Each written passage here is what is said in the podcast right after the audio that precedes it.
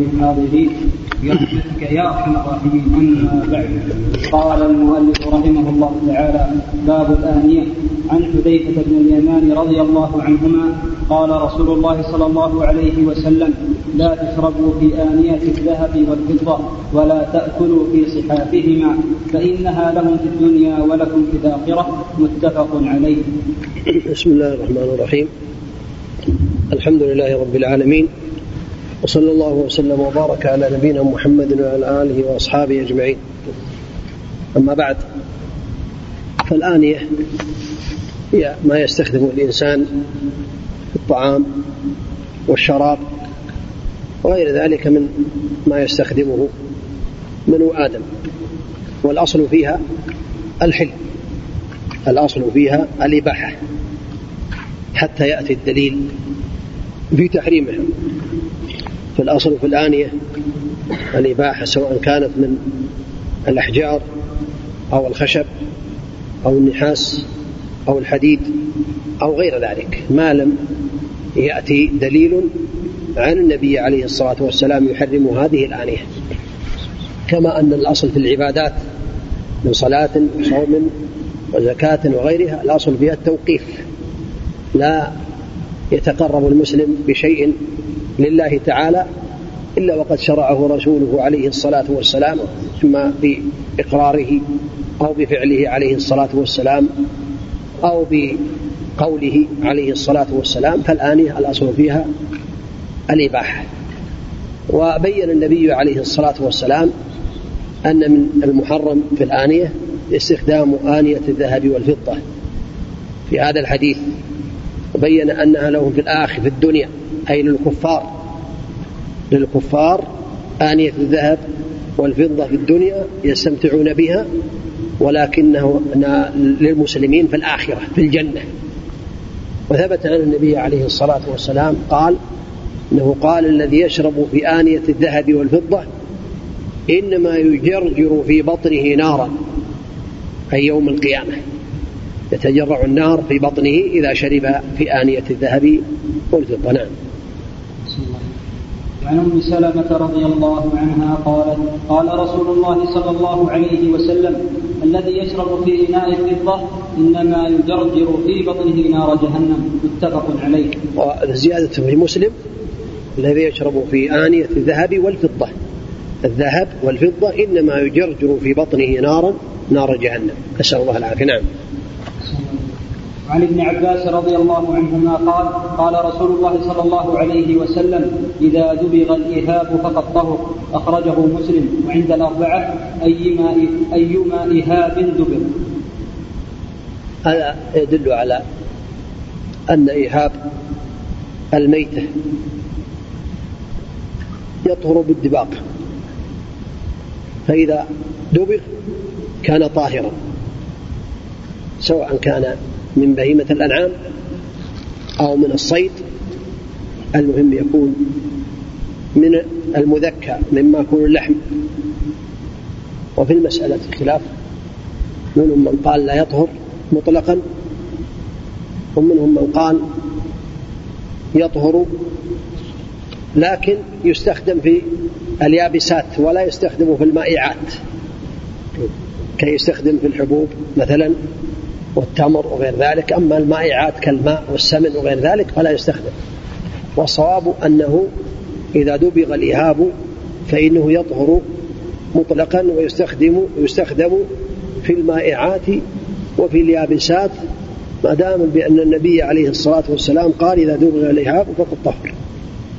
واختلف في غير ماكل اللحم كالنمر والأسد وغيرها. ومنهم من قال إنها تطهر بالدباغ وإن الحديث عام في ماكل اللحم وفي غير ماكل اللحم. ومن أهل العلم من قال بأن هذا القول قوي لكن الأقرب والأحوط للمسلم ألا يستخدم هذه الأشياء حتى لو دبغت إلا في ماكل اللحم الذي يذكى. فعلى المسلم أن يحتاط لدينه ما دام بأن الخبر لم يكن صريحا في غير ماكول اللحم يقتصر الإنسان على ماكول اللحم إذا دبغ الإهاب فقد طهر كما قال النبي عليه الصلاة والسلام. نعم. وعن سلمة بن المحبق رضي الله عنه قال قال رسول الله صلى الله عليه وسلم دباغ جلود الميتة طهورها صححه ابن حبان. أعد أعد. أحسن الله إليك. وعن سلمة بن المحبق رضي الله عنه قال قال رسول الله صلى الله عليه وسلم دباغ جلود الميتة طهورها صححه ابن حبان.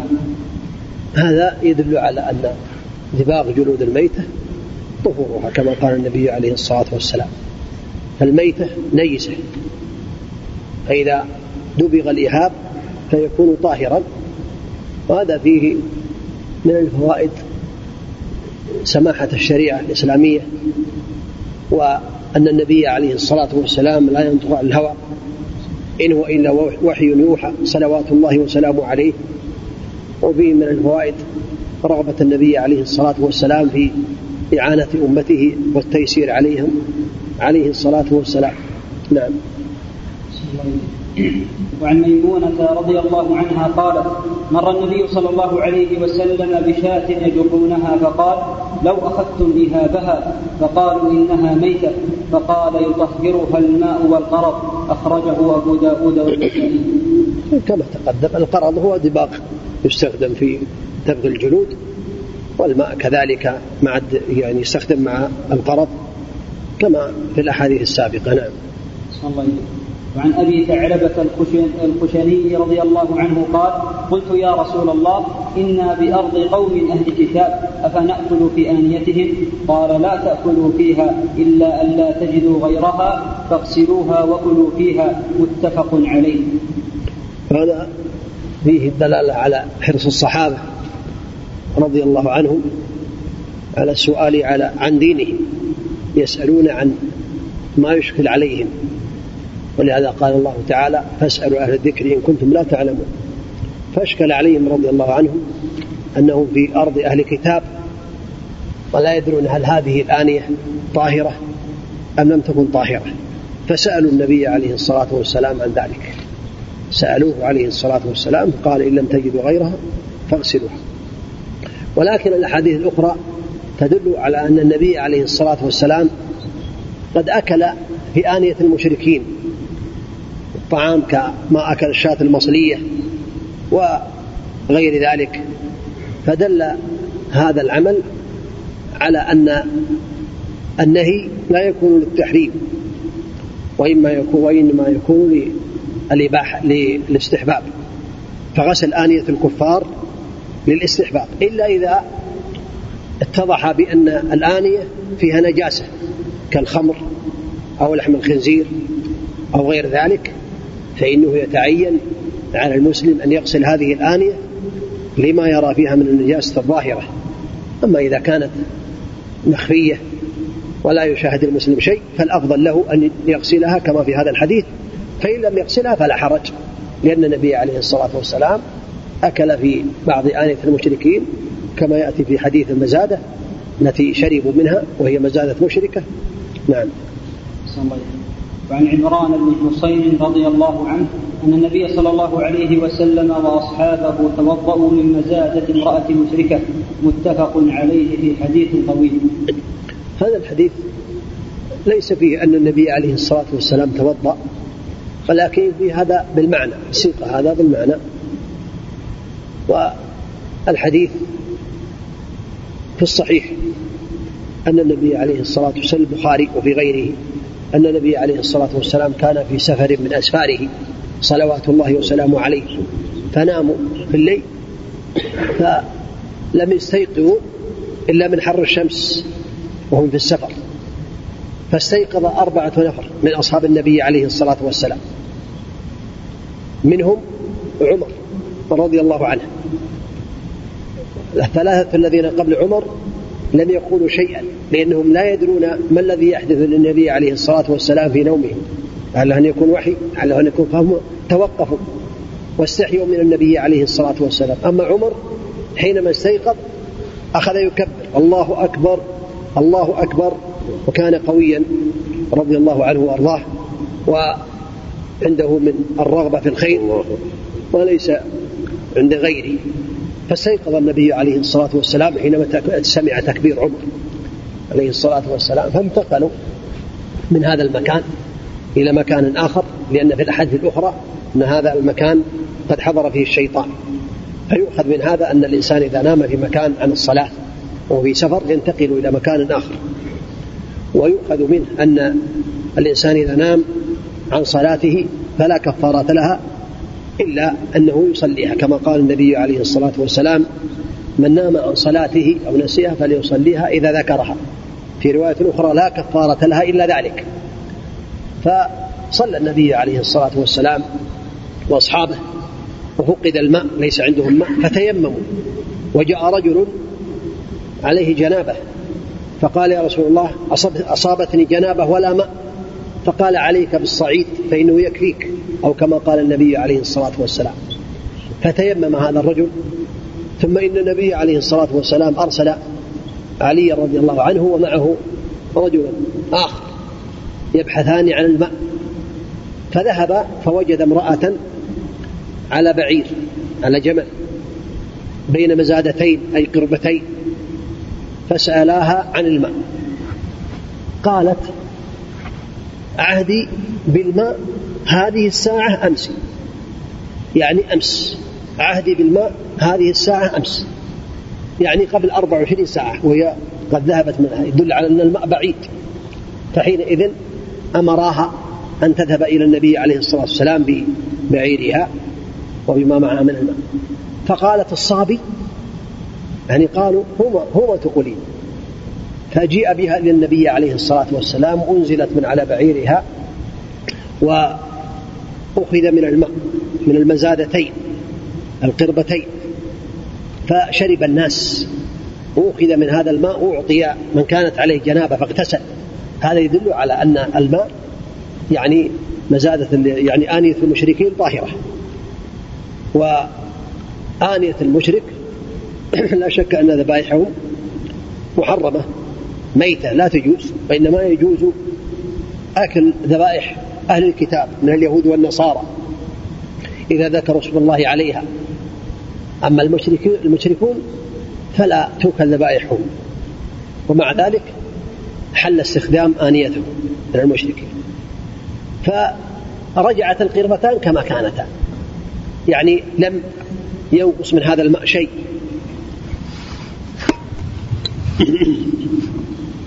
لم ينقص منه شيء. وقال النبي عليه الصلاة والسلام لها اعلمي أن أننا لم نرزق لم نرزقك من مائك شيئا. يعني ما نقصنا من مائك شيئا. الله هو الذي يسقاهم أخذوا من هذه القرب ثم رجعت كما كانت. وقال بعض الصحابة لقد كانت أشد ملأة منها من ذي قبل. ثم أمر النبي عليه الصلاة والسلام أن يجمعوا له وهذه المرأة تنظر في هذا الأمر العظيم تنظر في الناس حينما يأخذون من مائها وتنظر في القربة حينما تمتلي وهؤلاء البشر الذين يشربون من هذه القربة والقربة تتع... والقربة القربة تمتلي القرب وبعد أن انتهى النبي عليه الصلاة والسلام من ذلك أمرهم أن يجمعوا لها طعاما. فجمعوا لها طعاما وأركبوها على بعيرها وجعلوا هذا الطعام في ثوب بين يديها. ثم ذهبت إلى قومها. وسألوها لماذا تأخرت قالت أخبرتهم بالقصة كنت عند هذا الصابي فوالله بأنه أسحر ما بين هذه وهذه يعني أسحر ما بين السماء والأرض أو أنه رسول الله حقا أحد الأمرين والله بأنه أسحر ما بين هذه وهذه وأشارت بالسبابة والوسطى أو أنه رسول الله حقا. وهذا من معجزات النبي عليه الصلاة والسلام. التي تدل على صدقه صلوات الله وسلامه عليه وأنه رسول الله حقا لا ماء ومع ذلك أخذوا من هذا الماء والماء يزيد. هذا يدل على أن الله تعالى هو الذي زاد هذا الماء ويدل على أن الله تعالى قد أرسل هذا النبي الكريم صلوات الله وسلامه عليه. فرجعت إلى قومها. وكان الصحابة مع النبي عليه الصلاة والسلام يمرون على هؤلاء الصرب الجماعة. ويتركونه فقالت والله ما يتركونكم عمدا. فهل لكم في الإسلام؟ دعتهم إلى الإسلام فأسلموا كلهم قومها. هذا يدل على أن النبي عليه الصلاة والسلام يعني له معجزات تدل على صدقه ولهذا تأثرت هذه المرأة ودعت قومها إلى الإسلام فأسلموا. والحديث استشهد به في هذا المكان يعني على أنه أن آنية المشركين طاهرة وأن الإهاب يطهر بالدبغ حتى ولو كان من يعني ذبائح المشركين. نعم. نعم. ليس فيه لفظ التوضؤ في البخاري لما لعلها تستفاد من أحد أخرى. ولكن رفع الحدث يدل على أن النبي عليه الصلاة والسلام أمر صاحب الجنابة أن يغتسل من هذا الماء فاغتسل وشرب. نعم. وعن أنس وعن أنس بن مالك رضي الله عنه أن قدح النبي صلى الله عليه وسلم انكسر فاتخذ مكان الشعب سلسلة من فضة أخرجه البخاري.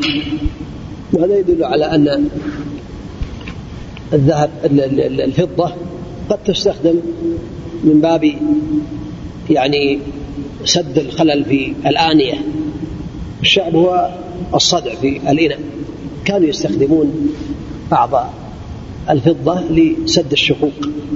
والنبي عليه الصلاة والسلام استخدم ذلك. وهذا فيه فوائد. منها أن النبي عليه الصلاة والسلام والصحابة كانوا قليل ما في قليل ما في اليد.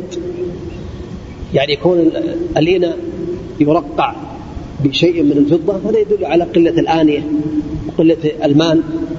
أما الآن أصبح عند الناس يعني أنواع الآنية المختلفة من النحاس ومن الحديد ومن غير ذلك. فالخلاصة أنه لا بأس باستخدام الفضة اليسيرة في سد الشقوق اليسيرة في الآنية عند الحاجة بثلاثة شروط. أن تكون قليلة وأن تكون عند الحاجة وأن تكون من الفضة لا من الذهب. أما الذهب فلا يجوز استخدامه لا قليلا ولا كثيرا. نعم. باب إزالة النجاسة وبيانها. نعم. عن أنس بن مالك رضي الله عنه قال سئل رسول الله صلى الله عليه وسلم عن الخمر تتخذ خلا؟ قال لا أخرجه مسلم والترمذي وقال حسن صحيح. إزالة النجاسة هذا شرط من شروط الصلاة لهذا الطهارة شرط من شروط الصلاة شروط الصلاة كما تعلمون تسعة الإسلام فلا يقبل تقبل الصلاة إلا بالإسلام والعقل لا تقبل من المجنون والتمييز فلا تقبل من الصغير ورفع الحدث فلا تقبل من من كان عليه حدث كما سيأتي في الوضوء وإزالة النجاسة من ثلاثة أمور من البقعة التي يصلي على المسلم ومن البدن ومن الثياب. لا بد من إزالة النجاسة من هذه الأمور. والخمر هي محرمة بنص الكتاب بنص السنة ولكن بين النبي عليه الصلاة والسلام أن الخمر لا تتخذ خلا واختلف أهل العلم في خل الخمر. الخل هو يعني تحلل حتى يكون ماء كالعصير فإذا تحللت الخمر حينئذ لأهل العلم في ذلك أقوال. منهم من قال تطهر مطلقا يعني خل الخمر يكون طاهرا مطلقا ويستخدم. ومنهم من قال يكون نجسا مطلقا يعني مطلقا سواء حلل له الإنسان خلل الإنسان أو تخلل بنفسه. ومنهم من قال إذا تخلل بنفسه بدون عمل الإنسان فإنه يكون طاهرا وإذا تخلل بعمل الإنسان فإنه يكون نجسا. والصواب هذا القول الثالث أن الخمر إذا تحللت وصارت يعني آه، خلا بنفسها بدون عمل الإنسان فإن هذا يكون طاهرا. وجمهور أهل العلم جمهور أهل العلم على أن الخمر نجسة نجاسة. فلا يحل للمسلم أن يصلي وفيه شيء من هذه النجاسة. ومنهم من قال بأنها طاهرة لكن جمهور أهل العلم على أنها نجسة.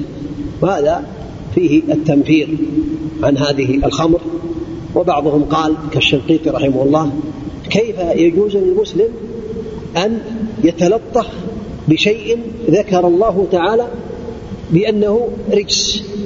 إنما الخمر والميسر والأنصاب والأزلام رجس من عمل الشيطان. حينما كان يتكلم على بعض الأطياب التي فيها شيء من الخمر والكحول فقال كيف تطيب نفس المسلم؟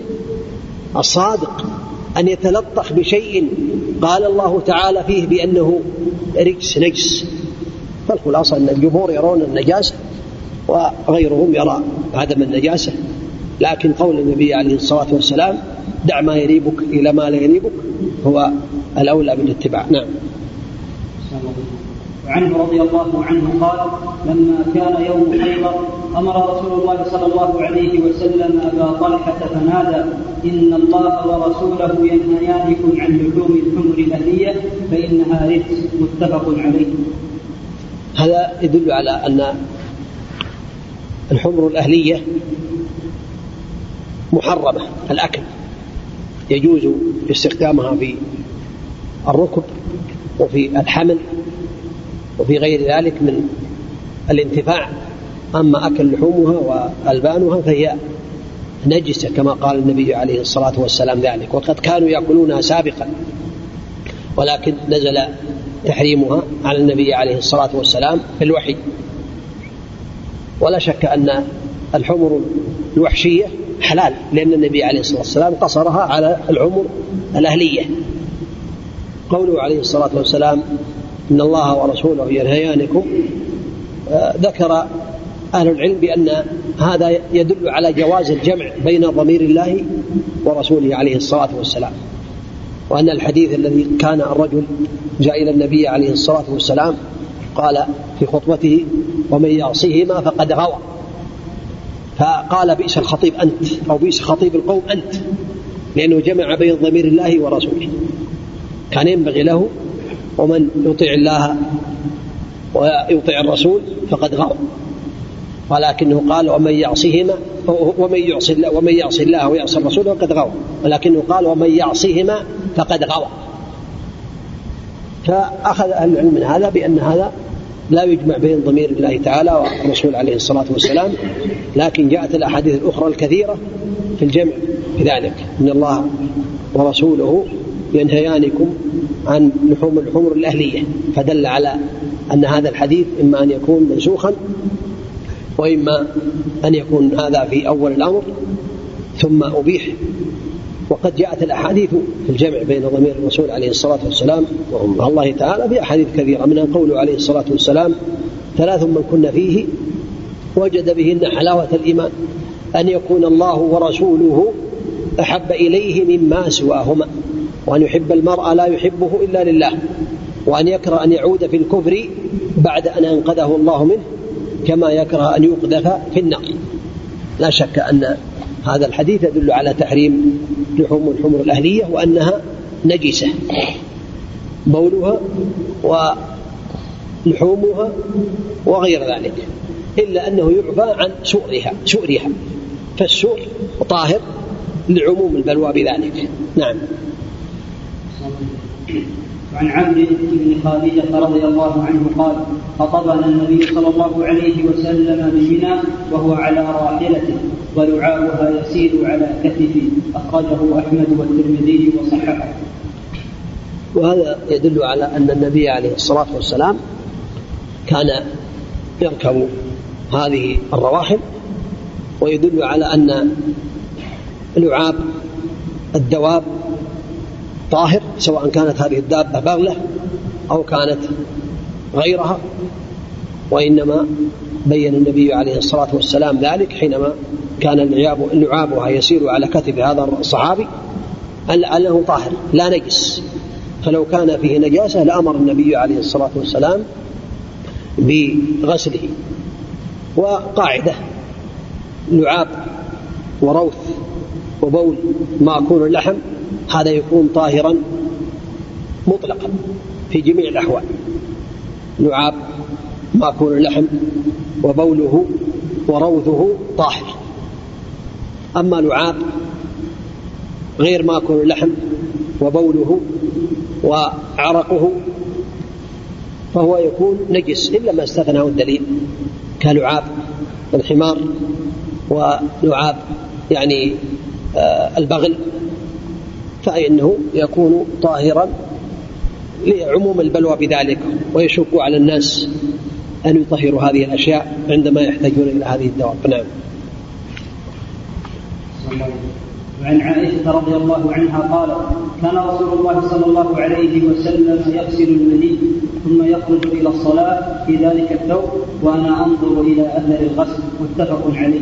ولمسلم فقد كنت أفركه من ثوب رسول الله صلى الله عليه وسلم صلى الله عليه وسلم فركا فيصلي فيه وفي لفظ له فقد كنت أحكه يابسا يطوف من ثوبه. هذه هذا الحديث ورواياته. كلها تدل على أن عائشة رضي الله عنها كانت تغسل المني من ثوب النبي عليه الصلاة والسلام ويخرج إلى الصلاة وهي ترى أثر الماء في الثوب. ما فيه فوائد. منها أن الإنسان إذا وقع له شيء من ذلك وغسل فإنه لا يغسل الثوب كله وإنما يغسل ما أصابه المني. وفيه أن المني طاهر لأنها كانت تحكه تفركه يابسا كانت تحكه بظفرها ولكن هناك خلاف بين العلم منهم من قال بأنه يكون طاهرا ومنهم من يكون قال بأنه يكون نيسا. فالذي قالوا بأنه نجس قال استدلوا بغسل عائشة رضي الله عنها. والذين قالوا بطهارته استدلوا قالوا بأنها كانت تفرقه يابسا وتحكه بظفرها. ولكن قال من قال بين نجاسته أن هذا الفرق وهذا الحك يكون مع الغسل. والصواب في ذلك أن المني يكون طاهرا لا نجسا لأمور لأنه أصل الإنسان. ولأن النبي عليه الصلاة والسلام صلى فيه في ثوبه بعد أن ترك وبعد أن حك بالظفر ولم يغسله في الحك والظفر والحك والفرك. في هذا كما قالت عائشة رضي الله عنها. ولكن الأفضل للمسلم أن يغسله لأمرين. الأمر الأول للنزاهة والنظافة وأن الإنسان يصلي وهو على أكمل حال وأحسن حال. والأمر الثاني أنه يكون يعني من باب دع ما يريبك إلى ما لا يريبك لمراعاة القول الثاني الذي يقول بالنجاسة. ولكن لو صلى في ثوبه وفيه مني فإنه لا يعيد الصلاة صلاته صحيحة لكن يجب الغسل لا يخطئ الإنسان. إذا حصلت الجنابة للإنسان فإن الله تعالى لا يقبل صلاته ولا طوافه ولا يقرأ القرآن إلا بعد أن يغتسل. الغسل الذي أمر الله به وبينه النبي صلوات الله وسلامه عليه. نعم. عن أبي السلمة رضي الله عنه قال قال رسول الله صلى الله عليه وسلم يغسل من بول الجارية ويرش من بول الغلام. أخرجه أبو داود والنسائي وصححه الحاكم. هذا فيه من الفوائد من النبي عليه الصلاة والسلام بين أنه يغسل من بول الجارية ويرش من بول الغلام. وأصل القصة أن الحسن أو حسين جيء بأحدهما إلى النبي عليه الصلاة والسلام فبال على صدره عليه الصلاة والسلام فأمر بماء فنضح وقال يغسل من بول الجارية ويرش من بول الغلام. وقيل الحكمة في ذلك والله أعلم لأن الغلام الذكر أصله من التراب والأنثى أصلها من بني آدم من اللحم والدم. وقيل بأن هذا الحكمة فيه والله أعلم أن بول الغلام ينتشر ويكون في مواضع بعيدة. أما بول الأنثى فهو يكون مكان واحد. فغسل بول الغلام فيه مشقة على من أراد أن يغسله. لهذا اكتفي بالتيسير وبرش هذا البول الماء نضحه بالماء. أما بول الجارية فلا يشق وإنما يكون في مكان واحد فيغسل. وقيل من الحكمة والله أعلم أن الغلام يكثر من يحمله من الناس ويقبله ويجعله في حجره. أما الجارية في الغالب فالناس لا يحملونها ولا يقبلونها إلا القليل. فقيل بأن هذا يشق على الناس. لو جاء أبال على هذا فغسل أبال على هذا فغسل أبال على شق عليهم. يكون فيه مشقة عظيمة. هذا ما قيل في الحكم. لكن الحكمة العظمى هي أمر النبي عليه الصلاة والسلام.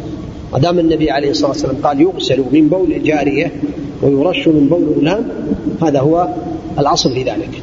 لكن هذا عند عدم الطعام قبل الطعام.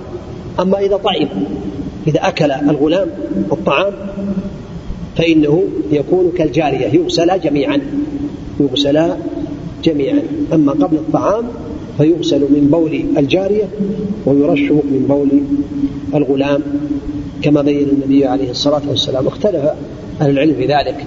منهم من قال بأنه يغسل مطلقا سواء كان للأنثى أو للذكر. هذا مخالف لحديث النبي عليه الصلاة والسلام. ومنهم من قال لا يغسل مطلقا وإنما ينضح. كذلك قول ضعيف لمخالفة الأمر النبي عليه الصلاة والسلام. ومنهم من قال بل يرش وينضح من بول غلام ويغسل بول الجارية. وهذا هو الموافق لما قال النبي عليه الصلاة والسلام. نعم وهو الصواب. نعم. وعن أسماء بنت أبي بكر رضي الله عنهما أن النبي صلى الله عليه وسلم قال في دم الحيض يصيب الثوب تحثه ثم تقرصه بالماء ثم تنضحه ثم تصلي فيه. متفق عليه. وعن أبي هريرة رضي الله عنه قال قالت خوله يا رسول الله فإن لم يذهب الدم قال يكفيك الماء ولا يضرك ولا يضرك أثره. أخرجه الترمذي وسنده ضعيف. هذا الرواية الأولى تدل على نجاسة دم الحيض وأن دم الحيض نجس وكذلك سائر الدماء على القول بنجاستها لأنهم قالوا بأن قول النبي عليه الصلاة والسلام للمستحاضة إنه عرق دم عرق دم عرق فقالوا بأن دم العروق يكون كذلك نجس والخلاف عند أهل العلم معروف بهذا ولكن دم الحيض لا شك أنه بالإجماع نجس ولهذا قال قالت أمرها النبي عليه الصلاة والسلام أن تغسله وتفركه وتقرصه أي تقرصه تحته حتى يذهب اللون. فإن بقي بعض اللون بعد الاجتهاد بعد الغسل بالصابون أو الأشنان واجتهدت المرأة في غسل ذلك ولكن بقي بعض اللون فلا يضرها ذلك. لا يضرها أثره. لا لهذا الحديث الرواية الضعيفة لكن لقول الله تعالى فاتقوا الله ما استطعتم. لا يكلف الله نفسا إلا وسعها. إذا أمرتكم بأمر فأتوا منه ما استطعتم. نعم. باب الوضوء عن أبي هريرة رضي الله عنه عن رسول الله صلى الله عليه وسلم أنه قال لولا أن اشق على أمتي لأمرتهم بالسواك مع كل وضوء أخرجه مالك وأحمد والنسائي وصححه ابن خزيمة وذكره البخاري تعليقا. هذا بعد أن انتهى المؤلف رحمه الله تعالى من الاحاديث التي تبين وتذكر النجاسة وتطهيرها. لأن هذا شرط من شروط الصلاة بدأ في الوضوء رفع الحدث الأصغر الذي قال فيه النبي عليه الصلاة والسلام لا يقبل الله صلاة بغير طهور ولا صدقة من غلول روى عبد الله بن عمر عن رواه مسلم عن عبد الله رضي الله عنه لا يقبل الله صلاة بغير طهور ولا صدقة من غلول ولحديث أبي هريرة في الصحيحين أن النبي عليه الصلاة والسلام قال لا يقبل الله صلاة أحدكم إذا أحدث حتى يتوضأ. الصلاة لا تقبل إلا بعد رفع الحدث سواء كان الحدث أكبر أو أصغر لقول النبي عليه الصلاة والسلام. والوضوء بضم الواو الفعل يعني بضم الواو الفعل فعل الوضوء. أما الوضوء بفتح الواو يكون الماء. يكون يطلق على الماء فالنبي عليه الصلاة والسلام أمر بين بأنه لولا أن يشق على أمته عليه الصلاة والسلام لأمرهم بالسواك مع كل صلاة. في رواية أخرى عند كل صلاة مع كل وضوء. في رواية أخرى عند كل صلاة. والخلاصة أن السواك شأنه عظيم وجاء فيه أحاديث كثيرة. ذكر صاحب السبل سبل السلام أنه ورد في السواك مئة حديث. فيا لله العجب. كيف تترك هذه السنة عند كثير من الناس الذي التي فيها مئة حديث عن النبي عليه الصلاة والسلام؟ تدل على عظمها وعظم شأن السواك. ولو استخدم الناس هذه السنة في مواضعها التي بينها النبي عليه الصلاة والسلام لو أغلقت كثير من كثيرا من المستشفيات الأسنان ومستوصفات الأسنان. لو استخدموا السواك كما أمر النبي عليه الصلاة والسلام بذلك لحصلت لهم الفوائد في هذا. ولهذا ثبت عن عائشة رضي الله عنه في النساء وفي غيره قالت رضي الله عنها ترفع إلى النبي عليه الصلاة والسلام السواك مطهرة للفم مرضاة للرب. السواك مطهرة للفم مرضاة للرب. هذا يدل على أن السواك يطهر الفم والأسنان ويرضي الله سبحانه وتعالى ويشرع السواك في كل وقت. ما لم يكن عبثا كوقت الخطبة والإمام يخطب لكن في أي وقت يشرع. يستحب له أن يستاك في أي وقت ولكنه يتأكد في مواطن منها عند الوضوء مع المضمضة كما ثبت في الحديث ومنها عند الصلاة عند كل صلاة يعني قبل تكبيرة الإحرام هذا الأمر هذا الموضع الثاني. الموضوع الثالث عند الاستيقاظ من النوم. كان النبي عليه الصلاة والسلام إذا استيقظ من نومه يشوف فاه بالسواك عليه الصلاة والسلام.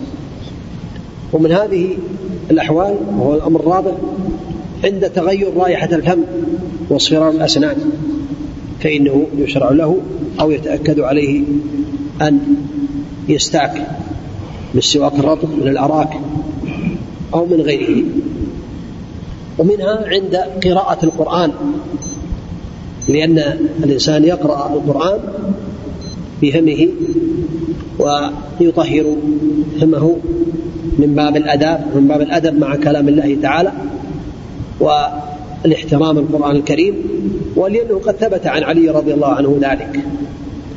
فإنه يطهر فاه بالسواك بالسواك. الأمر السادس عند دخول المنزل فإنه ثبت عن النبي عائشة رضي الله عنها أنها سئلت بما كان يبدأ النبي عليه الصلاة والسلام إذا دخل بيته قالت كان يبدأ بالسواك عليه الصلاة والسلام. وجاء في روايات إذا خرج إلى الصلاة هذه حالة سابعة. فإذا ثبتت وإلا فهي تكون عامة. تدخل في حديث النبي عليه الصلاة والسلام السواك مطهرة للفم مرضاة للرب. نعم. نعم. إذا لم يجد شيئا واستخدم شيئا غير السواك يكون من باب فاتقوا الله ما استطعتم. نعم. عن حمران ان عثمان دعا بوضوء فغسل كفيه ثلاث مرات ثم تمضمض واستنشق واستنثر ثم غسل وجهه ثلاث مرات ثم غسل يده اليمنى إلى المرفق ثلاث مرات ثم اليسرى ثم اليسرى مثل ذلك ثم مسح برأسه ثم غسل يده اليمنى إلى الكعبين ثلاث مرات ثم اليسرى مثل ذلك ثم قال رأيت رسول الله صلى الله عليه وسلم توضأ نحو وضوء هذا. متفق عليه. هذا فيه صفة الوضوء التي شرعها النبي عليه الصلاة والسلام. الوضوء يكون ثبت عن النبي عليه الصلاة والسلام أنه توضأ مرة مرة وتوضأ مرتين مرتين وتوضأ ثلاثا ثلاثا. وتوضأ أحيانا مرة وبعض الأعضاء مرة وبعضها أكثر من ذلك. فيدل على جواز الجميع. يتوضأ مرة مرة أيجل مرتين مرتين يجزي. ثلاثا ثلاثا يجزي وهو الأفضل لهذا الحديث المتفق على صحته. أن عثمان رضي الله عنه دعا بماء كما قال حمران وهو خادم عثمان رضي الله عنه توضأ ثلاثا ثلاثا. غسل يديه ثلاثا غسل وجهه ثلاثا غسل يده اليمنى ثلاث مرات واليسرى ثلاث مرات ثم مسح برأسه ثم غسل رجله اليمنى ثم غسل رجله اليسرى ثم قال رأيت رسول الله صلى الله عليه وسلم توضأ نحو وضوء هذا. وفي الحديث زيادة أن النبي عليه الصلاة والسلام توضأ هذا الوضوء ثم قال عليه الصلاة والسلام من توضأ نحو وضوء هذا ثم صلى ركعتين لا يحدث فيهما نفسه إلا غفر الله له ما تقدم من ذنبه.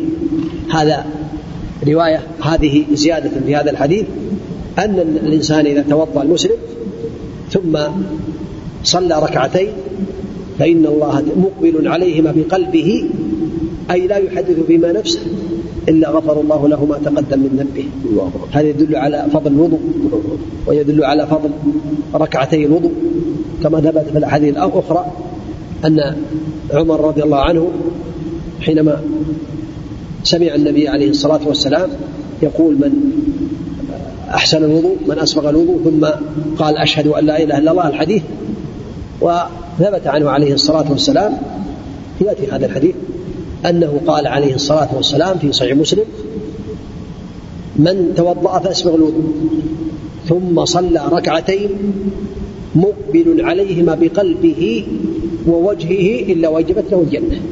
هذا يدل على فضل صلاة ركعتين حديث عائشة وحديث بلال حينما سمعه النبي عليه الصلاة والسلام قال سمعت خشخشة عليك يا بلال في الجنة فأخبرني بأرجع عمل عملته في الإسلام فأخبره قال إني ما صليت ما توضأت وضوء وضوء إلا وصليت بعده ركعتين.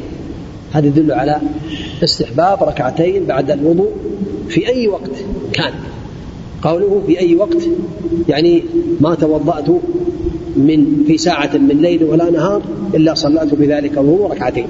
فدل على أن الإنسان إذا توضأ في أي وقت سواء كان في وقت نهي أو في غير وقت نهي فإنه يصلي ركعتين لهذا الفضل العظيم الذي بينه النبي عليه الصلاة والسلام. وحديث عثمان يدل على سنية التثليث بالأعضاء. التثليث يقسم ثلاثا ثلاثا وهذا هو الأفضل الذي بينه النبي عليه الصلاة والسلام. فإن قصر عن ذلك توضأ مرتين مرتين أو ثلاث أو مرة مرة أجزى ذلك. نعم.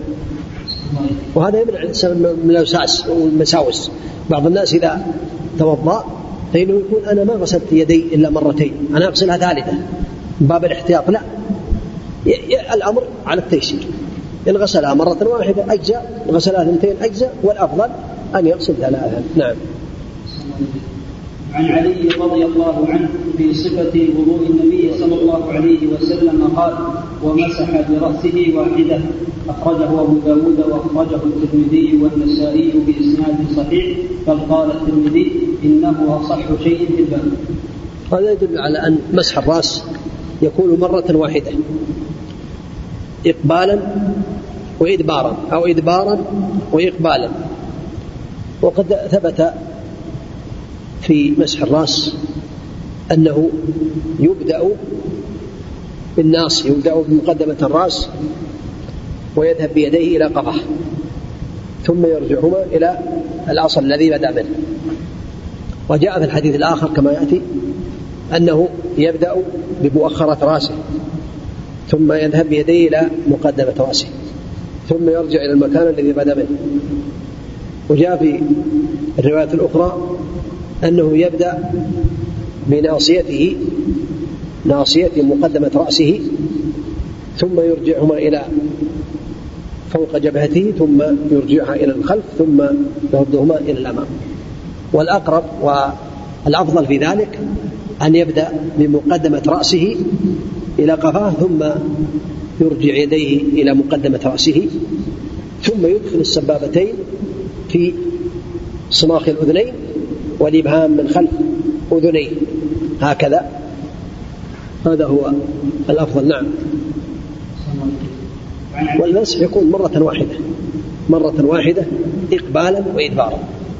أما الثلاث لم تشرع في الحديث الصحيح عن النبي عليه الصلاة والسلام وإنما يشرع أن يمسح رأسه مرة واحدة بما يعني ويمسح أذنيه بماء الرأس بما فضل من ماء الرأس على الصحيح وسيأتي إن شاء الله. نعم.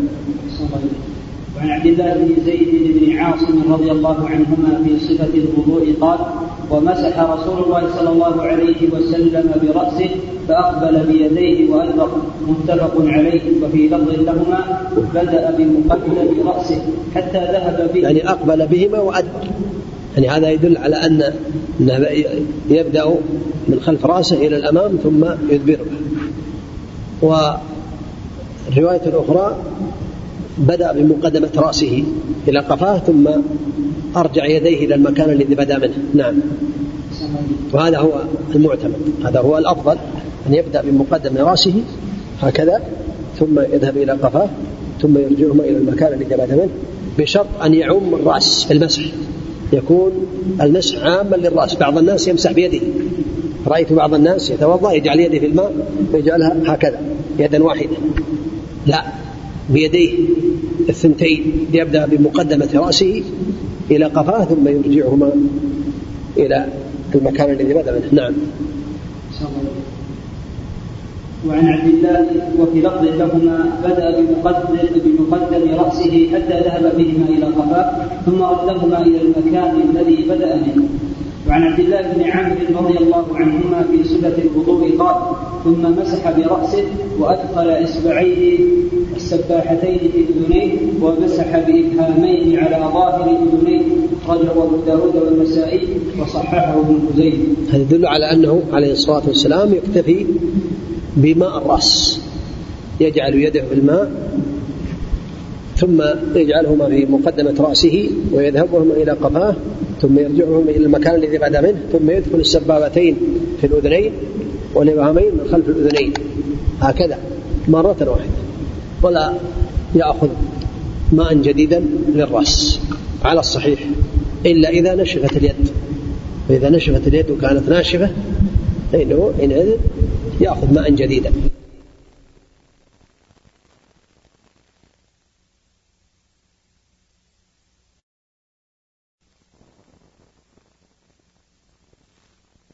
الثلاثة فإن الشيطان يبيت على خيشوم متفق عليه. هذا يدل على أن الإنسان إذا مات إذا نام فالشيطان يبيت على خيشومه. وهذه أمور غيبية لا يعلمها إلا الله تعالى. بعض الناس يأتي بصفات لبعض الناس يقول الشيطان كان متربع أو كان متفشى على أنفك. ويأتي بصفات لم يأتي بها النبي عليه الصلاة والسلام لا. يكفي لفظ النبي عليه الصلاة والسلام.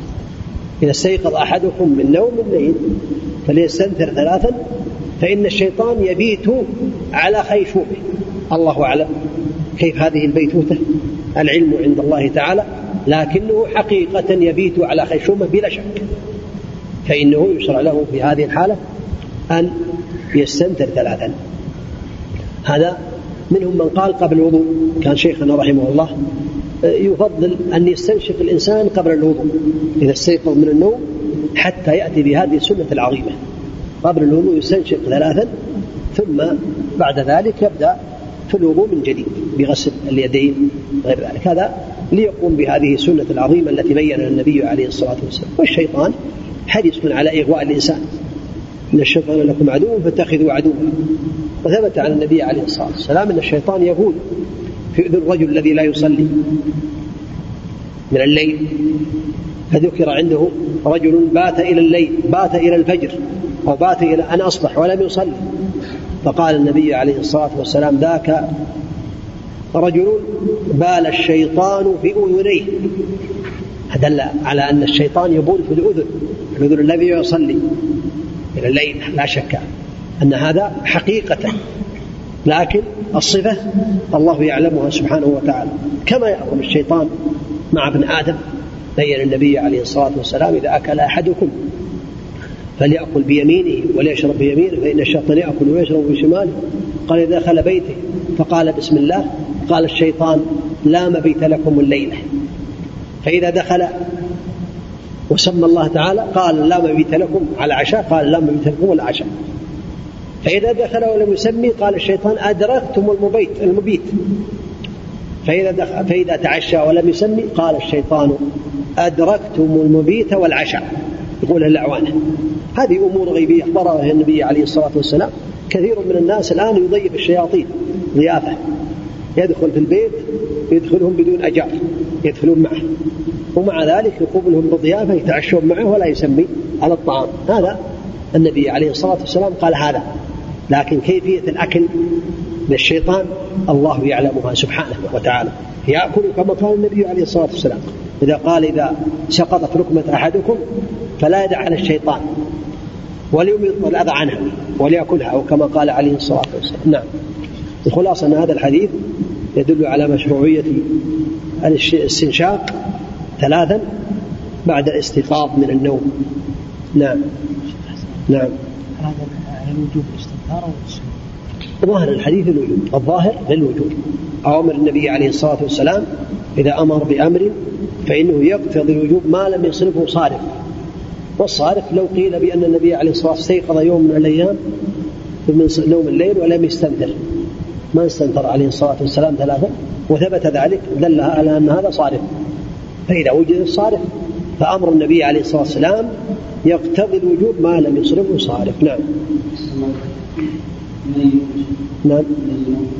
ما دام إنه قال بيتوته لكن الأحوط للانسان أن يكون في الليل والنهار. الأحوط له الأفضل له لكن الكلام على البيتوته على الاستيقاظ من نوم الليل. والعلم عند الله. لأنه قال فإن الشيطان يبيت على خيشومه. هذا نص في نوم الليل لكن لو عمل الإنسان بهذا في النهار يكون طيب. نعم. نعم. اي نعم. نعم. ها؟ لا هذا عند النوع هذا عند النشاط. حينما يستيقظ الإنسان يعني الإنسان إذا نام فإن الشيطان يعقد على رأسه ثلاث عقد يقول عليك ليل طويل فارقد. يعقد على رأسه ثلاث العقد الله أعلم بها. فإذا استيقظ وذكر الله تعالى انحلت عقده. فإذا قام وتوضأ انحلت عقده. فإذا صلى انحلت عقده كلها فأصبح طيب النفس وإلا أصبح خبيث النفس كسلان. كما قال النبي عليه الصلاة والسلام نعم. الحديث هذا هو عن على أن الشيطان يبيت على خيشومه يبيت على خيشومه ومع ذلك يعقد على ناصيته أو على ثلاث عقد كما قال النبي عليه الصلاة والسلام. نعم. وعنه إذا استيقظ أحدكم من نومه فلا يغمس يده في الإناء حتى يغسلها ثلاثة فإنه لا يدري أين باتت يده. متفق عليه وهذا لفظ مسلم. وهذا الحديث كذلك. يدل على وجوب غسل اليدين قبل أن يجعلهما في الإناء إذا أراد أن يتوضأ من إناء. وهذا كذلك. من أهل العلم من قال هذا خاص بنوم الليل لأن نوم الليل قال فيه النبي عليه الصلاة والسلام إذا استيقظ أحدكم فليغسل يده ثلاثا فإنه لا يدري أين باتت يده والبيتوتة في الليل. هذا قالوا بأنه بنوم الليل. لكن منهم من قال العلة موجودة علة زوال العقل بالنوم في النهار كذلك فلا يدري أين ذهبت يده كذلك في النهار. فمنهم من عمم والأحوط المسلم أن يفعل ذلك في الليل والنهار. إذا استيقظ من نوم الليل فهو المنصوص عليه وإذا استيقظ من نوم النهار كذلك لأن العلة هي زوال العقل بالنوم. فالأفضل له أن يفعل ذلك في الليل من نوم الليل ومن النهار يغسل يديه ثلاثا قبل أن يدخلها في الإناء كما أمر النبي عليه الصلاة والسلام بذلك. نعم. إذا لم يفعل يا شيخ نعم. إذا لم يفعل لم أي إذا لم يغسلها ثلاثا وأدخل يده في الإناء.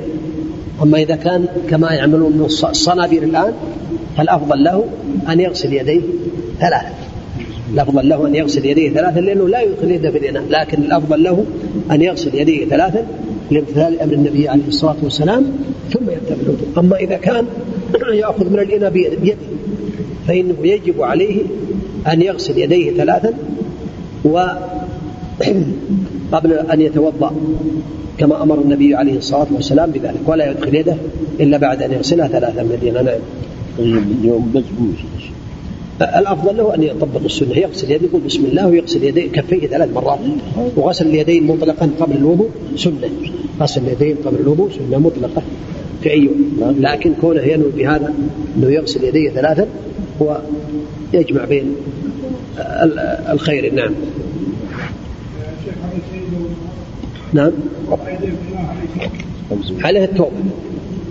عليه التوبة إذا وضع يديه في قبل أن يغسلهما لأنه خالف أمر النبي عليه الصلاة والسلام بقوله إذا استيقظ أحدكم فليغسل يديه ثلاثا فإنه لا يدري أين باتت يده. ما يدري أين باتت قد تدخل في أماكن مستقذرة. الخلاصة أنه لا يدري إذا عليه أن يغسلها ثلاثا يغسلهما ثلاثا كما أمر النبي عليه الصلاة والسلام بذلك. نعم. والصواب أنه لا يجوز الماء إلا إذا تغير لونه أو طعمه أو ريحه كما تقدم.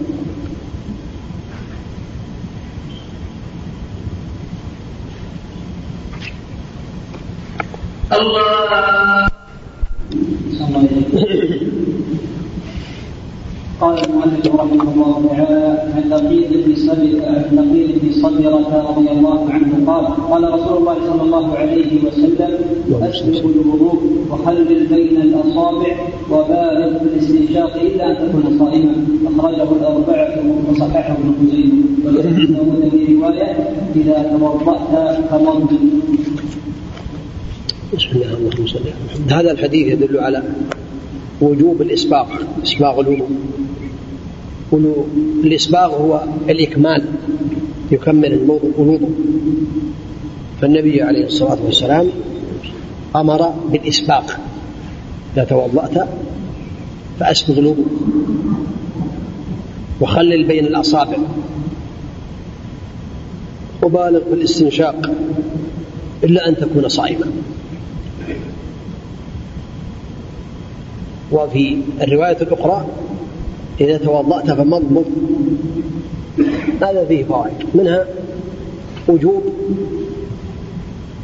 إكمال الوضوء وهو الإسباق.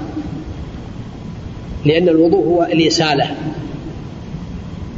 إسالة الماء على الأعضاء مروره على الأعضاء. فإذا مر على الأعضاء على العضو قد كمله. فلا يترك بعض العضو لا يمر عليه الماء وإنما عليه أن يكمل. وكذلك يخلل بين الأصابع. السنة التخليل بين الأصابع. فلا بد من غسل ما بين الأصابع. إن لم يصل إليه الماء أثناء الوضوء وإلا لأنه يدخل في الإكمال يدخل في الإسباق. فالسنة أن يخلل الأصابع حتى ولو دخل الماء من بينها. وبالغ في المضمض والاستنشاق. يعني يبالغ بحيث يكمل المضمضة والاستنشاق. ليس المقصود بأن يستنشق حتى يدخل يدخل الماء في رأسه ويتوضأ في ذلك وإنما المقصود أن يتم الاستنشاق. يدخل الماء بالاستنشاق ويستنثر وكذلك المضمضة يدير الماء في فمه. إدارة ما كونه يجعل الماء في مكان واحد لا يديره في فمه إدارة يبالغ في المضمضة إلا أن يكون صائما. فالصائم لا يبالغ حتى لا يفسد صومه. والرواية الأخرى يقول إذا توضأت فاضمضمض. هذا يدل على وجوب المضمضة وأنها من الواجبات التي أمر بها النبي عليه الصلاة والسلام. فالمضمضة تكون واجبة. والاستحذاء والاستنثار والاستنشاق تكون كذلك من الواجبات لا بد منها. لأمر النبي عليه الصلاة والسلام بذلك. صلوات الله وسلامه عليه. فلا يقال بأن المضمضة والاستنشاق سنة يصح الوضوء بدونها.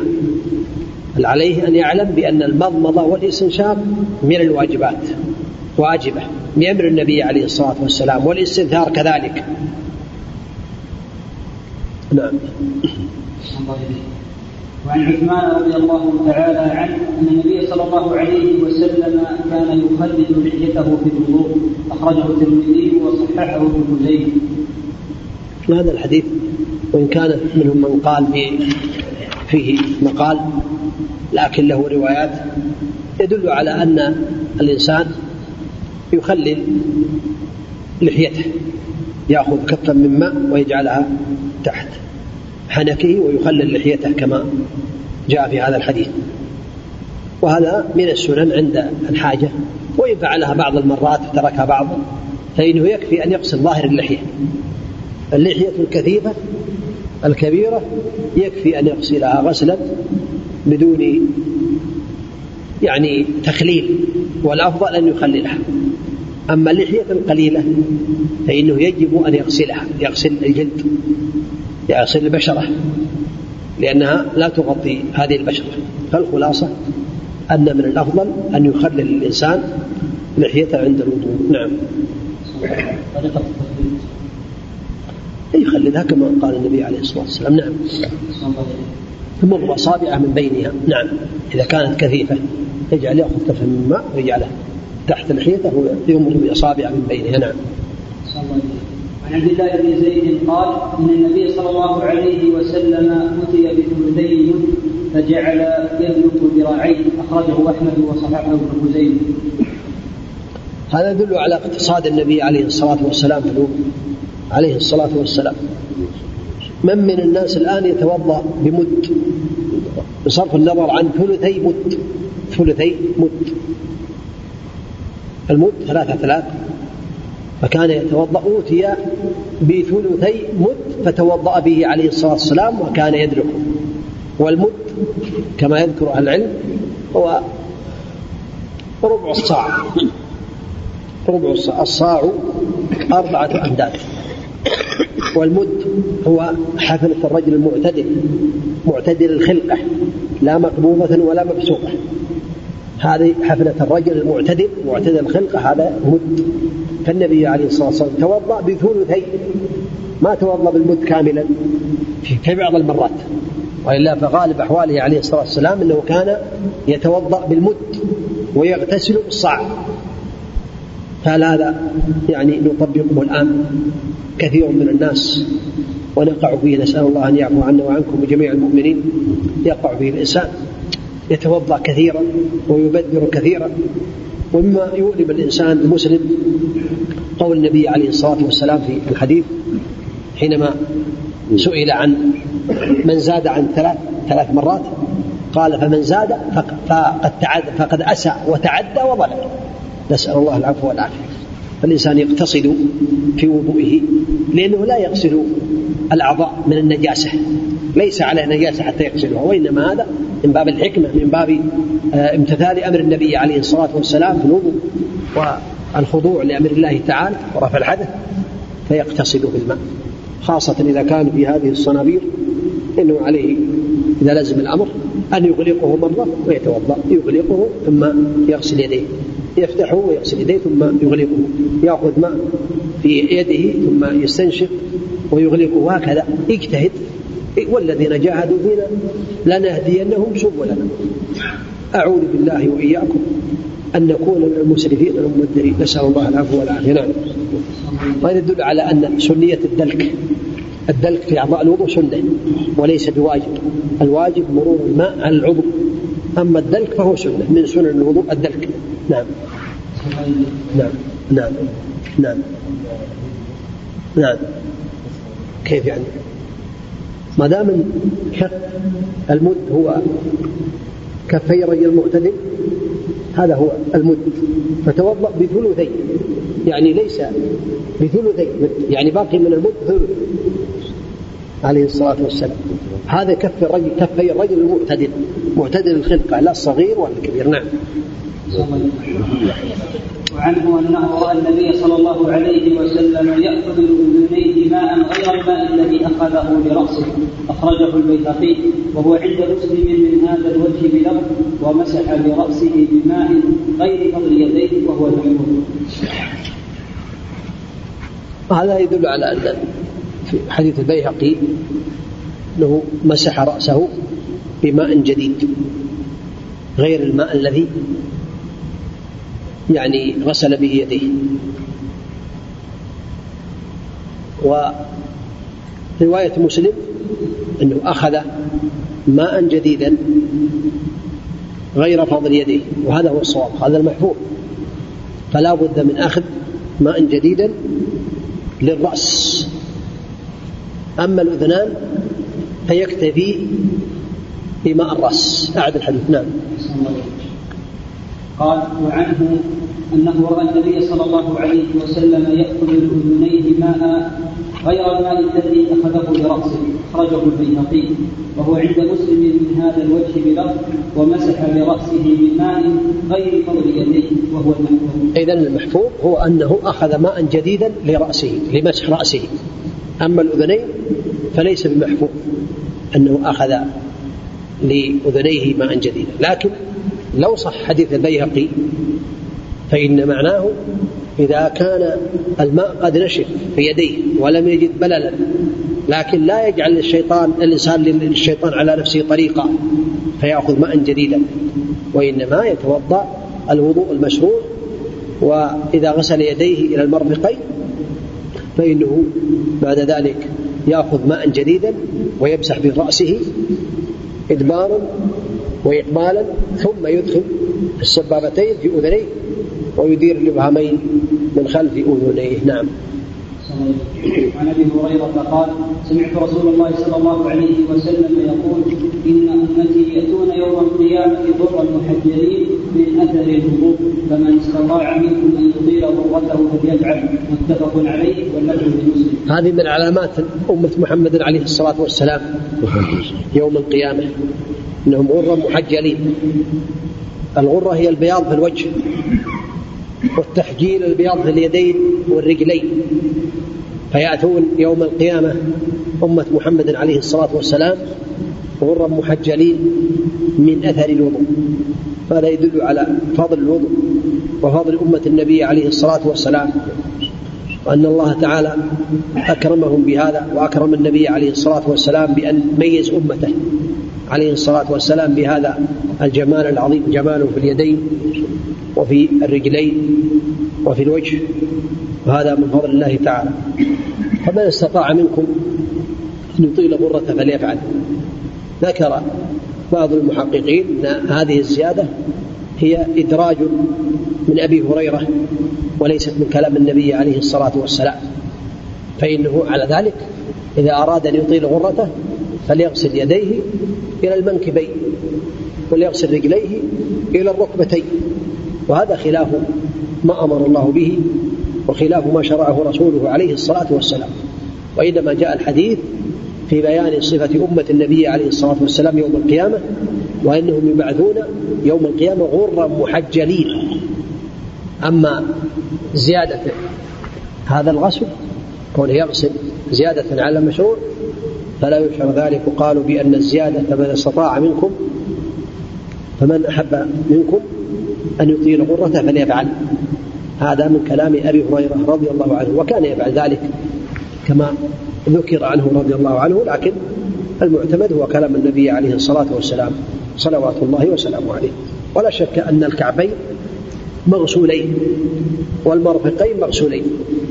قول الله تعالى يا أيها الذين آمنوا إذا قمتم إلى الصلاة فاغسلوا وجوهكم وأيديكم إلى المرافق وامسحوا برؤوسكم وأرجلكم إلى الكعبين. ذكر أهل العلم بأن معنى إلى أي مع يعني إلى إلى المرفقين أي مع المرفقين إلى الكعبين أي مع أي مع الكعبين فالكعبان مغسولان. ولهذا جاء في مسلم عن أبي هريرة رضي الله عنه في حديث آخر يرفعه إلى النبي عليه الصلاة والسلام أن النبي عليه الصلاة والسلام غسل يديه حتى أشرع في العضدين يعني تجاوز المرفق وغسل رجليه حتى أشرع في الساقين. يعني دخل في الساقين. يعني بعد الكعب. فالمشروع أن يكون بل الواجب أن يكون الكعب. الكعب الكعب مغسول. وكذلك المرفق مرفق اليد مغسول. نعم. وعن عائشة رضي الله عنها قالت كان النبي صلى الله عليه وسلم يعجبه التيمم بتنعله وترجله وظهوره وفي شأنه كله. متفق عليه. التيمم في كل شيء هو هدي النبي عليه الصلاة والسلام في تنعله أي لبس نعاله عليه الصلاة والسلام وترجله أي المشط الرأس الشعر يبدأ باليمين. وفي شأنه كله. كان عليه الصلاة والسلام يعجبه التيمم في كل شيء. تيمنا في كل شيء في تنعله وترجله وفي شأنه كله. ولهذا ذكر العلم أن التيمم يشرع في كل شيء مقصودا وفي كل شيء فاضلا فيه فضيلة. ويعني تكريم يبدأ فيه باليمين. إذا دخل المسجد يدخل باليمين. هذا فيه عملا مقصودا يعني عمل قصدا وتكريم كذلك للمسجد. إذا خرج من المسجد هذا غير مقصود وغير مكرم. يعني الأفضل المسجد أفضل فيبدأ بالخروج باليسار. كذلك إذا دخل الخلاء فإنه أماكن مستقذرة يقدم اليسرى. فالخلاصة أن الإنسان يبدأ باليمين في كل شيء فيه فضيلة ومستحسن وزينة وتكريم ويبدأ باليسرى في كل شيء ليس فيه تكريم أو فيه يعني من القذارة أو غيرها أو غير مقصود. نعم. وعن أبي هريرة قال قال رسول الله صلى الله عليه وسلم إذا توضأتم فابدأوا بميامنكم أخرجه الأربعة وصححه ابن خزيمة. هذا الحديث ثابت عن النبي عليه الصلاة والسلام. بعض الناس يقول بأن التيمم تيامن في أعضاء الوضوء سنة والصواب أنه واجب للنبي عليه الصلاة والسلام أمر بذلك في هذا الحديث وبغيره ولأن الله تبارك وتعالى كان يحب التيامن النبي عليه الصلاة والسلام كان يحب التيامن في كل شيء عليه الصلاة والسلام. فهو أمر بتيمم فلو فلا بد أن يبدأ باليمين. قوله تعالى يا أيها الذين آمنوا إذا قمتم إلى الصلاة فاغسلوا وجوهكم وأيديكم. أطلق ولم يبدأ باليمين لكن النبي عليه الصلاة والسلام بين بأن المسلم يبدأ باليمين. فإذا توضأ فليبدأ غسل اليد اليمنى ثم اليسرى ثم الرجل اليسرى ثم اليمنى ثم اليسرى. هكذا يبدأ باليمين. نعم. وعن المغيرة بن شعبة رضي الله عنه أن النبي صلى الله عليه وسلم توضأ فمسح بناصيته وعلى العمامة وعلى الكفين أخرجه مسلم. هذا يدل على أن المسح على العمامة ويأتي إن شاء الله يكون على العمامة ويكون على الناصية والعمامة فمسح الرأس على ثلاثة أحوال. كانت عليه الإمامة يمسح على الإمامة. طبعا بشروطها وستأتي إن شاء الله. يمسح على الإمامة. والعمامة هي ما يدار تحت الحنك. هي المحنكة. لا التي لا تثبت على الرأس وإنما العمامة المقصود عليه المسح هو المحنكة. التي تحنك تنظر من تحت الحنك ثابتة. فإنها يمسح عليها يمسح عليها المسافر. ثلاثة أيام بلياليها كالخفين والمقيم يوم بليلة بشرط أن تكون محنكة. ويأتي إن شاء الله في المسح. لكن المقصود هنا أنه مسح على الناصية والعمامة. فيبدأ بناصيته ثم يكمل العمامة. صفة أخرى يبدأ فيمسح على العمامة. هذا صفته. الصفة الثالثة وهي أن يمسح على الرأس بدون العمامة. ما يمسح على الناصية ويكمل العمامة ولا يكتفي بالناصية وإما أن يمسح على رأسه كاملا وإما أن يمسح على العمامة بدون الناصية ثبت هذا وهذا النبي عليه الصلاة والسلام. نعم. وعن جابر. أما مسح الخفين فيأتي إن شاء الله مسح الخفين. نعم. وعن جابر بن عبد الله رضي الله تعالى عنهما في صفة هدي النبي صلى الله عليه وسلم قال صلى الله عليه وسلم ابدأوا بما بدأ الله به. أخرجه النسائي وهكذا بلفظ الأمر وهو عند مسلم بلفظ الخبر.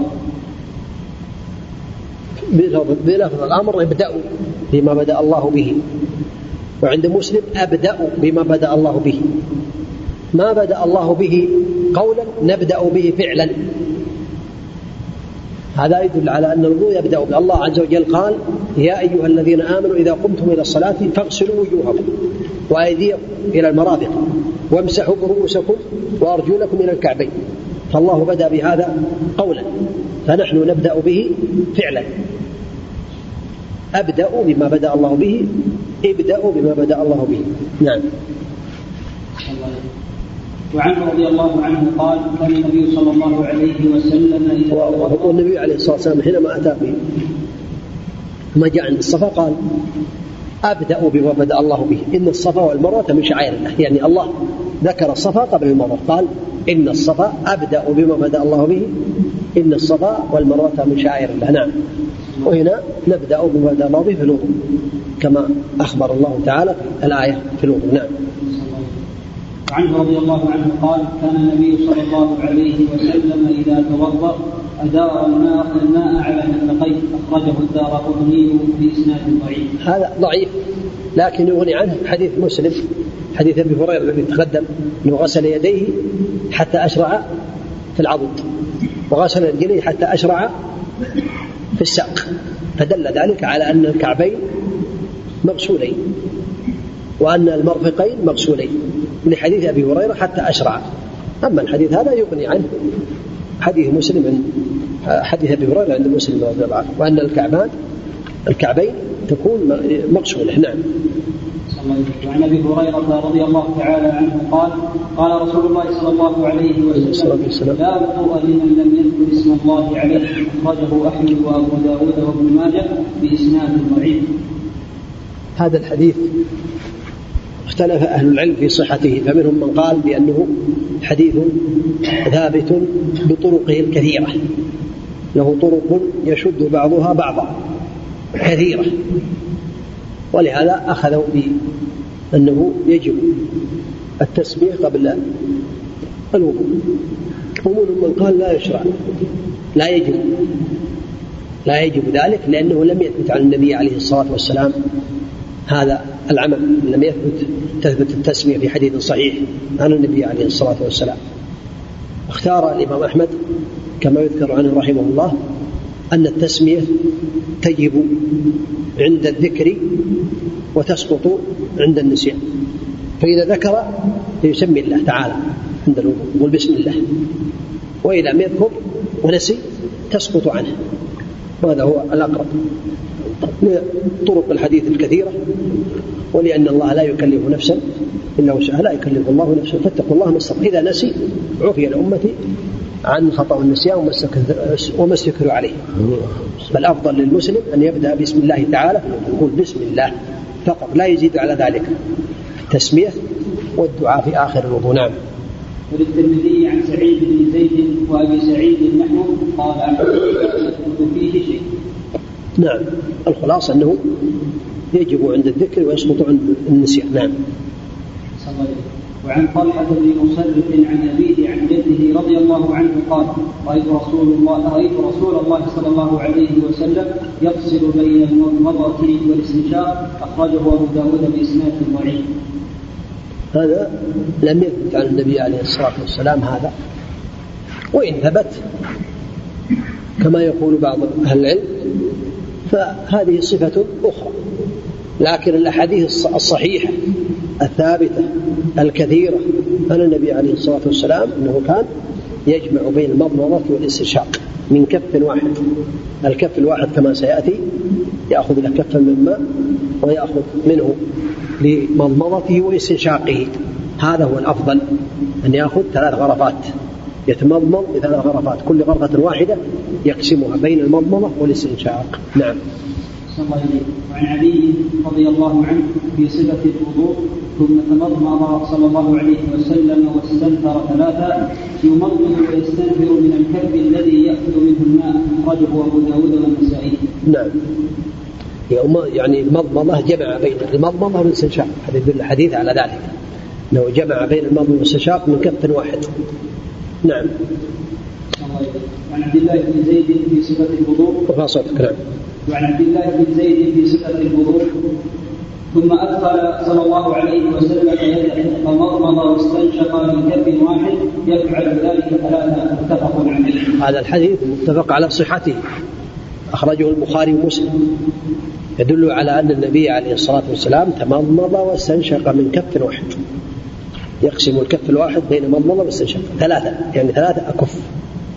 لكل مرة يقسمها بين أنفه عليه الصلاة والسلام وبين فمه بالمضمضة والاستنشاق. نعم. هذا هو المعتمد هذا هو المشروع والسنة. نعم. لازم ثلاث نعم. مرة واحدة يقسمها بين أنفه وبين وتقدم بأنه لا يلزم أن يتمضمض ثلاثة من فيه وإنما يكفيه أن يتمضمض مرة واحدة. النبي عليه الصلاة والسلام تمضمض مرة مرة آه، توضأ مرة مرة ومرتين مرتين إلا الاستيقاظ عند الاستيقاظ من النوم فإنه يستنثر ثلاثا كما أمر النبي عليه الصلاة والسلام بذلك. نعم. لو لم يستطع أخذ المضمضة ما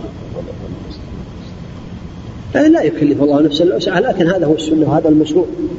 من أهل العلم من قال بأن الحديث الثاني الذي قال بأنه تمضمض ست مرات ثلاثا للمضمضة وثلاثا لأنفه. لكن الأحاديث الصحيحة الثابتة عن النبي عليه الصلاة والسلام من في هذا هي أنه يجمع بين المضمضة والاستنشاق من كف واحد. هذا هو المشروع. نعم. وعن أنس رضي الله عنه قال قال النبي صلى الله عليه وسلم رجلا وفي قدم وفي قدمه مثل لم يصبه الماء. فقال ارجع فأحسن وضوءك. أخرجه أبو داود والنسائي. هذا يدل على الموالاة. يدل على الموالاة في الوضوء لأن من فروض الوضوء الموالاة. فروض الوضوء ستة كما يذكر أهل العلم وهي كما أمر الله تعالى غسل الوجه واليدين مسح الرأس جميع الرأس غسل الرجلين. هذه وردت في الآية. الخامس الترتيب بأن يغسل الأعضاء بعد بعضها. والسادس الموالاة. والموالاة هو أن يغسل العضو قبل أن يغسل قبل أن يجف الذي قبله قبل أن ينشف, ينشف الذي قبله هذه الموالاة. يستدل على هذا بأن الموالاة من فروض الوضوء. وأن النبي عليه الصلاة والسلام رأى رجلا في رجله أو في قدمه كالظفر فأمره بإعادة الوضوء. وفي سنن أبي داود أنه وفي أحمد كذلك أنه أمره بأن يعيد الوضوء والصلاة. أن يعيد الوضوء والصلاة. فدل ذلك على أن الموالاة في الوضوء من فروضه. ولا بد من أن يغسل العضو قبل أن يجف العضو الذي قبله. نعم. وعنه رضي الله عنه قال كان رسول الله صلى الله عليه وسلم يتوضأ بالود ويغتسل بالصاع إلى خمسة امداد متفق عليه. هذا يدل على اقتصاده بالماء عليه الصلاة والسلام. يتوضأ بالمد. والمد كما تقدم هو يعني ملء كفي الرجل المعتدل معتدل الخلقة. كان يتوضأ. يعني غالب أحواله عليه الصلاة والسلام ولم يذكر عنه أكثر من ذلك عليه الصلاة والسلام في الأحاديث. له كان يتوضأ بالمد. ويغتسل بالصاع. والصاع هو أربعة أمداد. وأكثر ما جاء عنه عليه الصلاة والسلام في الغسل أنه كان يغتسل بأربعة بخمسة أمداد عليه الصلاة والسلام. فينبغي المسلم أن يعتني بهذا وألا يبذر في الماء. فإن الإسراف في الماء من الأمور التي نهى النبي عليه الصلاة والسلام عنها في ذلك. أنه جاء في الحديث نسأل الله لنا ولكم العفو والعافية. في الدنيا والآخرة. أنه يأتي أناس آخر الزمان يعتدون في الدعاء والوضوء. يعتدون في الدعاء والوضوء. نسأل الله العافية. نعم. نعم. وعن عمر رضي الله عنه قال قال رسول الله صلى الله عليه وسلم ما منكم من أحد يتوضأ فيسبق الوضوء ثم يقول أشهد أن لا إله إلا الله وحده لا شريك له وأن محمدا عبده ورسوله إلا فتحت له أبواب الجنة الثمانيه يدخل من ايها شاء. أخرجه مسلم والترمذي وسال اللهم اجعلني من التوابين واجعلني من المتطهرين. هذا هو. المشروع للمسلم إذا أنهى الوضوء توضأ فيقول هذا الحديث الذي ثبت عن عمر رضي الله عنه في مسلم ما منكم من أحد يسبغ الوضوء ثم يقول أشهد أن لا إله إلا الله وحده لا شريك له وأشهد أن محمدا عبده ورسوله إلا فتحت له أبواب الجنة الثمانية أي يوم القيامة يدخل من أيها شاء. إذا حافظ على هذا الدعاء. فينبغي المسلم أن يحافظ على هذا الدعاء. زاد الترمذي رحمه الله تعالى اللهم اجعلني من التوابين واجعلني من المتطهرين وهو ثابت عند الترمذي رحمه الله تعالى. فدل ذلك على أنه يشرع للمسلم أن يقول هذا الذكر بعد انتهائه من الوضوء يقول أشهد أن لا إله إلا الله وحده لا شريك له وأشهد أن محمدا عبده ورسوله. اللهم اجعلني من التوابين واجعلني من المتطهرين. ثبت في النساء في النساء كذلك زيادة حديث آخر وأنه يقول سبحانك اللهم وبحمدك سبحانك اللهم وبحمدك أشهد أن لا إله إلا أنت أستغفرك وأتوب إليك. هذا يكون كما يقول في كفارة المجلس. هذا هو الأفضل أن يقول هذه الأذكار الثلاثة بعد الانتهاء من الوضوء حتى يحصل على الثواب العظيم المسلم عليه.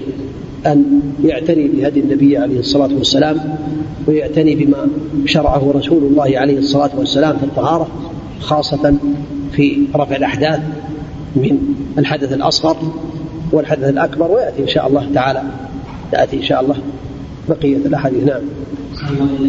باب المسح على الخفين. بركة نسأل الله عز وجل لنا ولكم العلم النافع والعمل الصالح والتوفيق لما يحبه ويرضاه. وصلى الله وسلم وبارك على نبينا محمد وعلى آله وأصحابه أجمعين. نعم. في الموضوع ولا؟ لأن الوقت طال. نعم. يقول ذكر الله بعد غسل اليدين والوجه ومسح الرأس والقدمين. فلماذا تغسل القدمان وفي الآية ذكر مسح؟ أعداد يقول ذكر الله بعد غسل اليدين والوجه مسح الرأس والقدمين.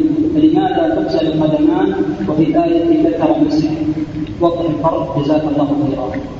الفرق أنه الله عز وجل يقول يا أيها الذين آمنوا إذا قمتم إلى الصلاة فاغسلوا وجوهكم وأيديكم إلى المرافق.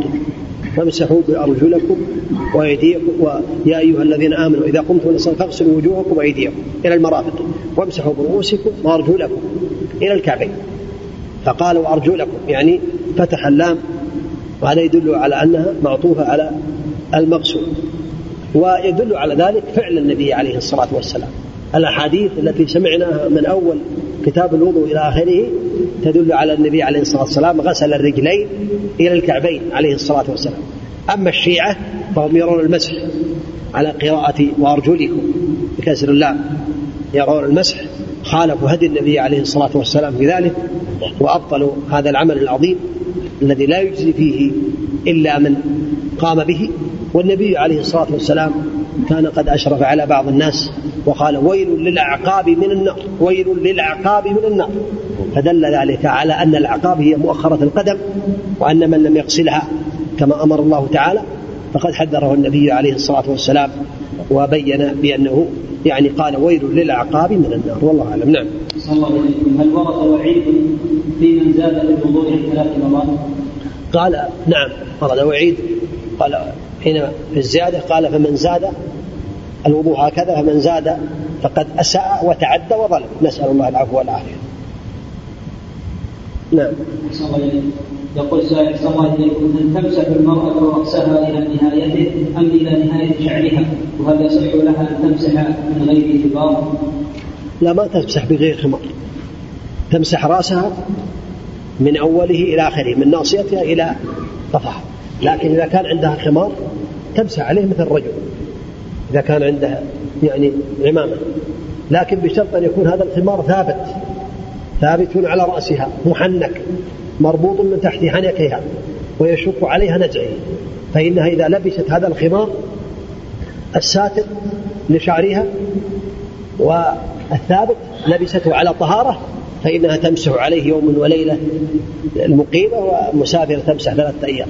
أما كونها تمسح على شيلة طائرة مثل الغتر لا يصح ذلك وإنما تمسح على جميع الرأس من بداية رأسها إلى نهاية رأسها كما فعل النبي عليه الصلاة والسلام. والمرأة والرجل في العبادات سواء ما لم يأتي دليل بالتفريق ما لم يأتي دليل في الصلاة في الصيام في الحج في الطهارة. في كل شيء مثل الرجل ما لم يخصه الدليل ويقول بأن المرأة تفعل هكذا. نعم. حتى في الجهر في الصلاة المرأة تجهر في الصلاة صلاة المغرب والعشاء والفجر. تجهر بالقراءة إن لم يكن عندها رجال لأن هذا سنة للجميع للرجال والنساء. نعم. يقول هل في مسحها براسها نعم. وتدبر؟ ها؟ تدبر. نعم نعم. تدبر وتقبل. إلا من أتى بدليل والظاهر أنه لم يأتي به لأن المشروعية والطهارة واحدة للرجال والنساء تدبر. تقبل بيدها وتدبر كما فعل النبي عليه الصلاة والسلام. وإن أدبرت وإن أقبلت وأدبرت لا بأس كما تقدم. لو كان الأسهل عليها أن تأتي بها من خلف رأسها ثم تدبر بها مرة لا بأس. لكن الأفضل أن تدبر بها وتقبل. تجعل يديها في مقدمة رأسها ثم تذهب بها إلى قفاها ثم ترجعها إلى الأمام. نعم. لو عندها شعر طويل إلى نهاية الشعر. لا لا تمسح على الرأس. لا يلزمها تمسح على نهاية الشعر النبي عليه الصلاة والسلام ما بين ذلك عليه الصلاة والسلام وإنما تمسح على رأسها. كالرجل. نعم. أقول كل التسمية سنة في الوضوء وما هو الدليل؟ نعم. كل التسمية سنة في الوضوء. كل التسمية تقدم بأن الحديث فيه كلام. كما سمعتم منهم من صححه ومنهم من قال ضعيف. تقدم باختيار الإمام أحمد رحمه الله كما ذكر عنه أنه يجب تجب التسمية عند الذكر تسقط عند النسيان. غفر الله لكم نسأل الله عز وجل ولكم العلم النافع والعمل الصالح والتوفيق لما يحبه الله صلى الله عليه وسلم وبارك على نبينا محمد وعلى آله وأصحابه أجمعين.